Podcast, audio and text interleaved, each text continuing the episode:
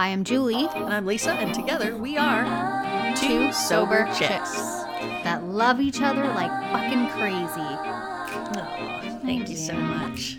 Some, you know, that love is so important to me. It's one of the, um, it's always been that thing that I've been seeking my whole life. I talk about this sometimes when I do my talk. I talk about um, how that was my my the thing I was striving for most was just to be loved, and I dealt with um, feelings of abandonment and not being good enough my whole life. I have some um, uh, abuse and trauma and sexual assault history, and again that made me feel even less than. Um, so I'm always was always striving to be loved. One of my biggest problems I can remember in high school um, I had like two of my closest friends, but I had to be and they had to be my everything, and I wanted to be their everything. Yeah. And it caused so many problems for me growing up when I couldn't be. I remember my mom in high school saying, What are you, a lesbian? Oh, fuck. because I was obsessed with my my two closest friends, right? Yeah. Just absolutely obsessed with them. And at that time I was wondering if I was a lesbian, but that had nothing to do with it. It was about this need to be loved. And when I found those friendships in high school, you know, they're very passionate and you're very close and you share all kinds of things with your friends that you don't share with your parents and your siblings. Um, and so I was always looking for that love, but it was such an unhealthy uh, love. I didn't really get um, the proper teachings about what healthy love is. Yeah, me too. It was obsessive and possessive. That was how I was in relationships. Oh yeah, absolutely. And that was what was modeled for me. Like my my mom was extremely possessive and extremely jealous and uh, very ragey, uh, you know. And I remember thinking, "You're jealous of dad? Why? it's dad." you know, like. But she thought every woman in the world wanted her prize. Wow. I know women like that in recovery.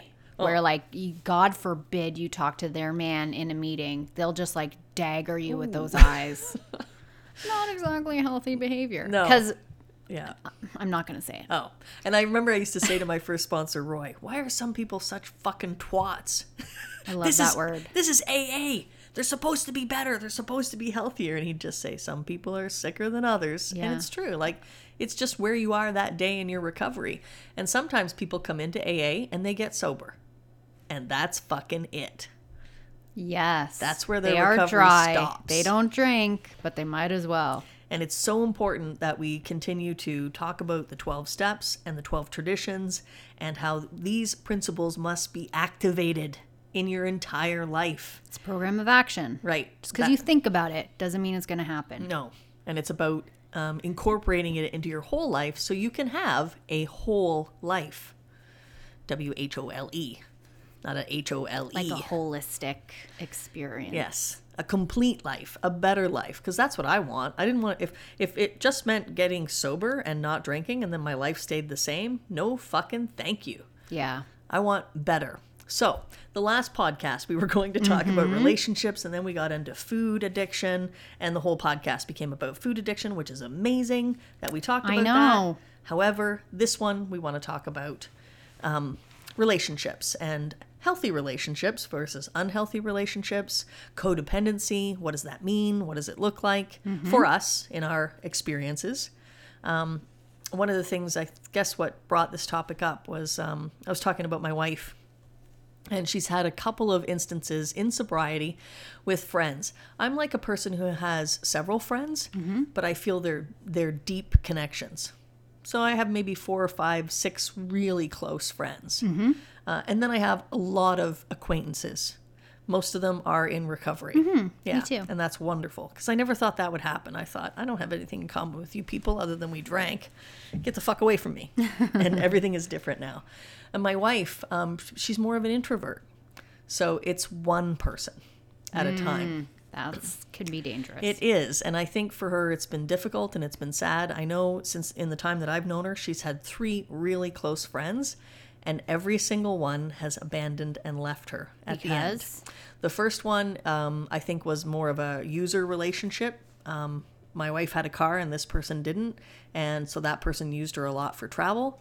And also, she was the sounding board, she was the ear. And then when she started to set up boundaries, and when she no longer had a car, the person stopped calling. That's terrible. So that really hurt. So then she was like closed off again for a little while. And then she had another friend. And then that friend got a boyfriend and got married. And that relationship ended. Like that other person had, I guess, their needs met by somebody else. And suddenly she wasn't needed anymore. And then the third time, she has this wonderful friend.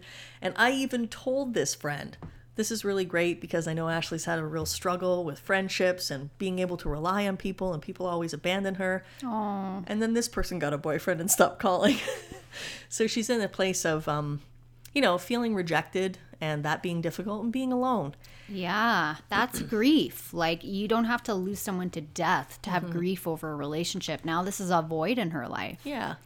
That's sad. and it's sad and and we also talk about and i think sometimes that's why i'm so important to her and, and we've talked about how um, we go to see a therapist every now and again and this Smart. something i've brought up like i love my wife but i know that she is not my everything and i cannot be her everything that's a hard, hard place to come to. i used to want to be somebody's Me everything And to a certain extent, I still do. Like, who doesn't want to be adored and relied upon and treasured? And yeah I had to. Uh, this is why um, I'm so grateful for the program because the program has given me something my partner will never be able to give, yeah which is um, understanding who I am as an alcoholic, being able to advise me in that way yeah um, providing security and wisdom in a way that my partner never could. And that's important because I don't then have to put that burden on that person to be my counselor, my sponsor, my therapist, my husband, my provider, my this, my that.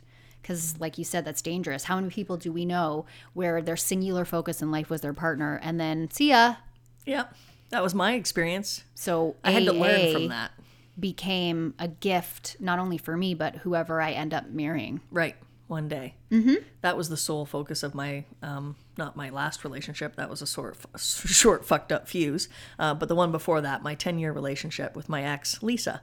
Um, she was, unfortunately for me, my everything. And I put her up on this pedestal. And she would even say, you know, this is not where I want to be. This is not a good place for me to be. All right. I don't want to be on the pedestal because eventually I will fall off. And so it's like, you know, she knew. She knew what you were doing. Yeah. So she could see that, but I couldn't see that and I couldn't understand it. And um, I just couldn't understand why, you know, she didn't love me the same way I loved her. Mm-hmm. And then later on, after we break up, years later, through the 12 steps, through especially that fourth and fifth, I would learn that it wasn't love. I didn't know what love was. I was mm-hmm. trying to give of myself, but really I, w- I took more than I gave. And that's one of the things I learned on that fact finding and fact facing mm-hmm. exercise that is the fourth and fifth step. Mm-hmm. And that was hard, as it says in the book. It was hard to face those um, truths about myself. Yeah. It was difficult. But um, yeah, you were looking in the book. Did you find something? I, I was looking for something on relationships. So I was looking in the fourth step in the big book and the fourth step in the 12 and 12, and nothing is coming to me. But I know that there's a lot about relationships yeah. in the fourth step, and looking at our relationships is super important. I think around 80, pages 80. In which um, book? 86 in the big book. Wow, that's amazing if you just pulled that out of your top of your head. Uh, and also specifically page 69 of course talks about the ideal list. And it and it's not just about sex but it's about coming up with um, um, your I- ideals for a relationship. And that's where i learned through help with my sponsor that that doesn't mean i just get to make a checklist of what i want in the other person. The ideal list is about what do i bring to the relationship. So that in turn also helped me change my focus uh, instead of just focusing on gimme, gimme, gimme, what what do you provide? Putting all my eggs in one basket. It Mm-hmm. Yeah, helped me realize, okay, well, what do I bring? Do I bring trust? Do I bring fidelity? Mm-hmm. Do I bring faithfulness? Do I bring um, love? And the serenity, not the serenity prayer, the St. Francis Assisi prayer was where I Mm. started to understand love is about giving, not receiving Yeah. learning to be uh, loving as opposed to seeking to be, loved, Yeah. seeking to be understood as opposed to try to understand other people. Yeah. Um, so that helped a lot. So page 86 talks about step 11, Mm-hmm. which is not unlike a relationship. Um, topic because in step 11 we're seeking to like keep in conscious contact with God and what his will for our lives is and if we if it's up to God and we align ourselves with that power then we make good decisions in our lives Right. um, in the talk that I did at the treatment center on Saturday, there was a man who just could not, he did not understand what do you mean I have to go outside of myself? Like, I don't know what that means. Um, we were talking about being powerless.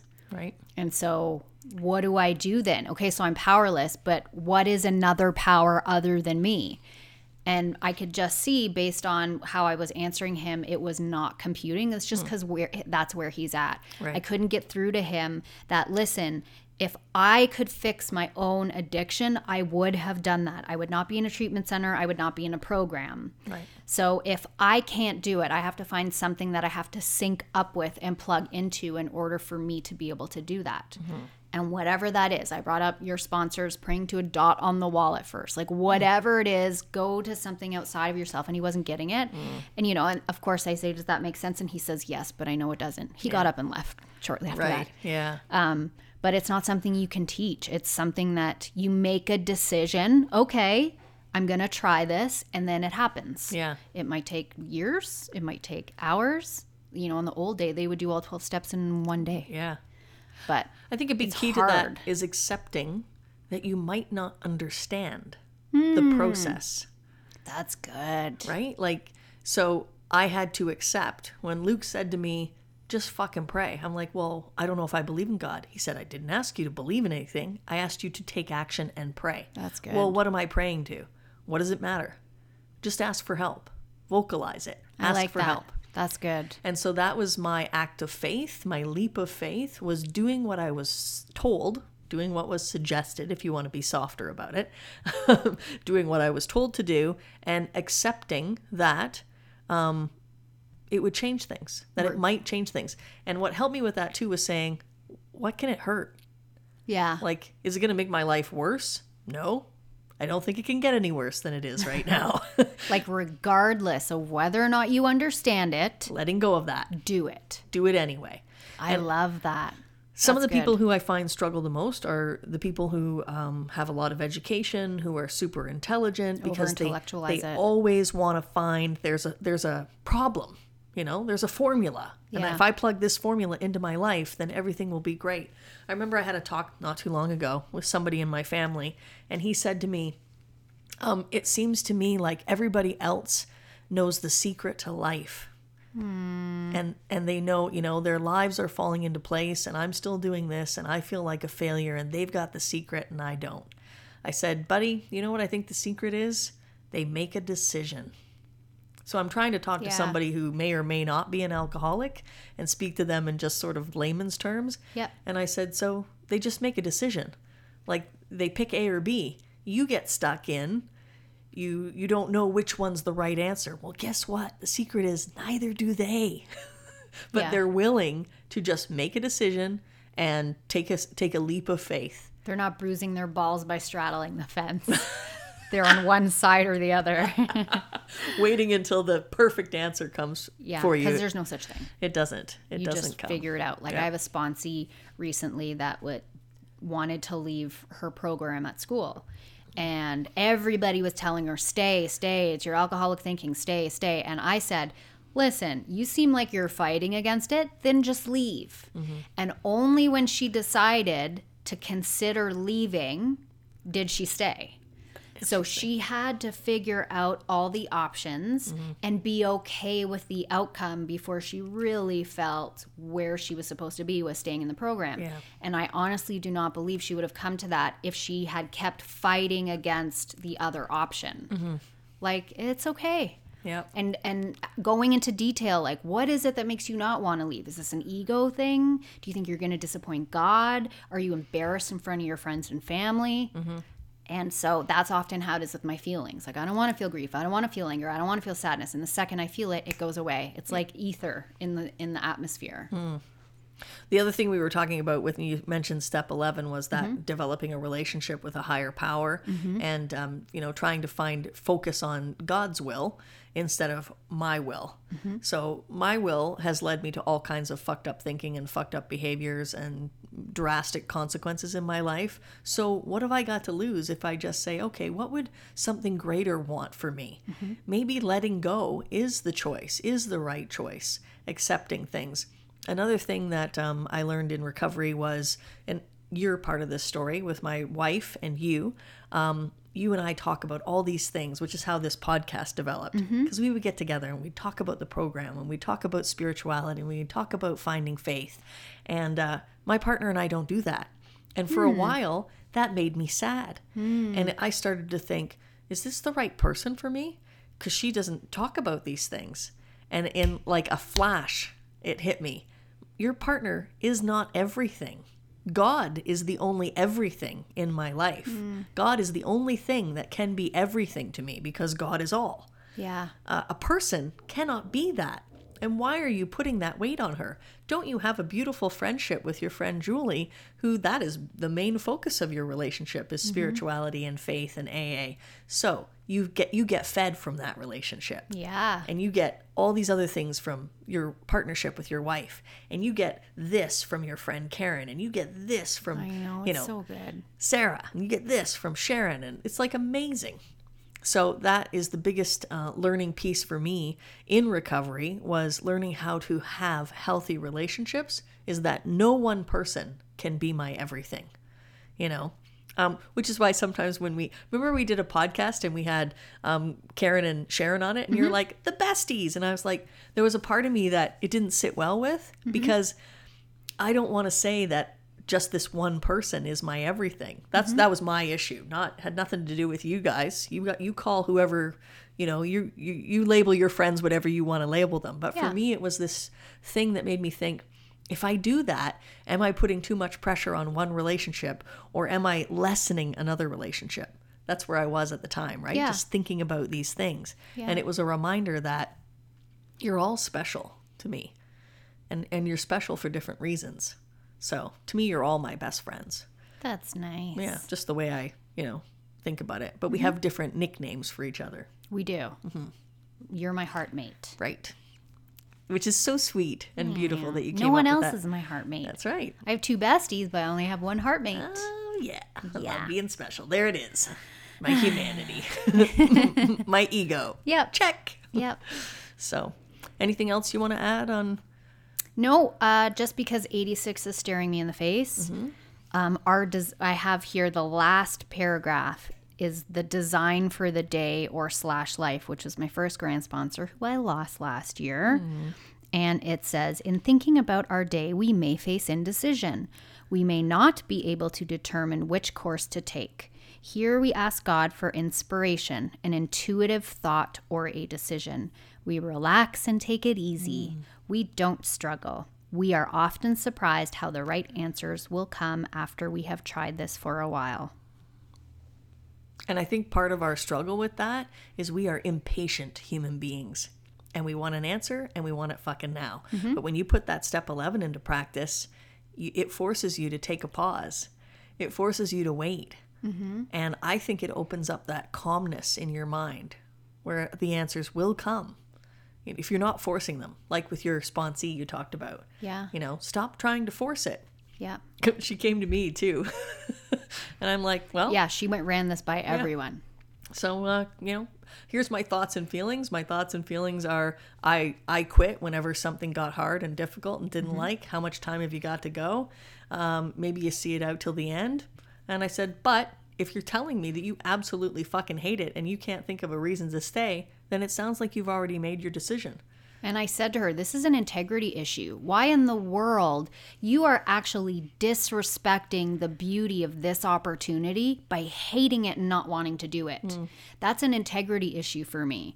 If you're not going to put your heart into something and you don't love it and you don't want to use it to serve, to make yourself better, to serve God, to serve others, fucking stop. Yeah. Like, would you want to be in a relationship with someone that hates you, but they made a commitment and they want to be in it with you?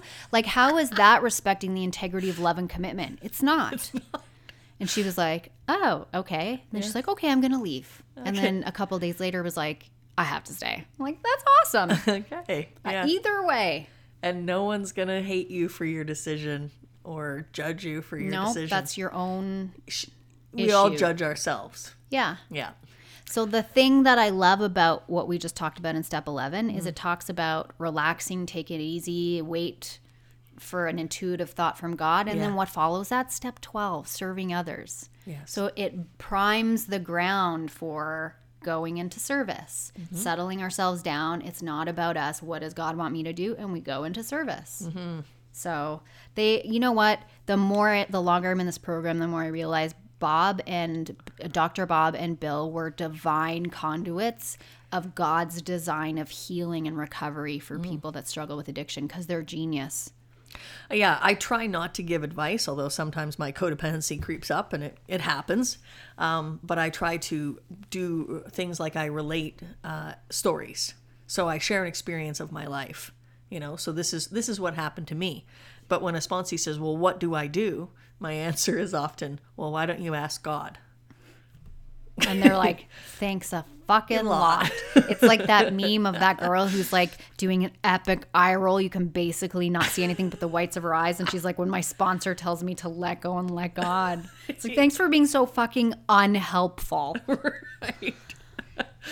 but we don't have all the answers. No. No. But they're in there. They're in you. You just have to be quiet enough to hear them. Mm-hmm. Thanks a lot for listening to our podcast. And uh, if you have any topic suggestions, or if you just want to comment, or if you want Julie to drop into your home group when she's visiting the southern United States, Please send us a message. be my friend. we will always do our best to get back to you as promptly and quickly as we can because we value you and we are so grateful that you're sharing this journey with us. Thanks for listening. I'm Lisa, I'm Julie, and this has been two sober chicks.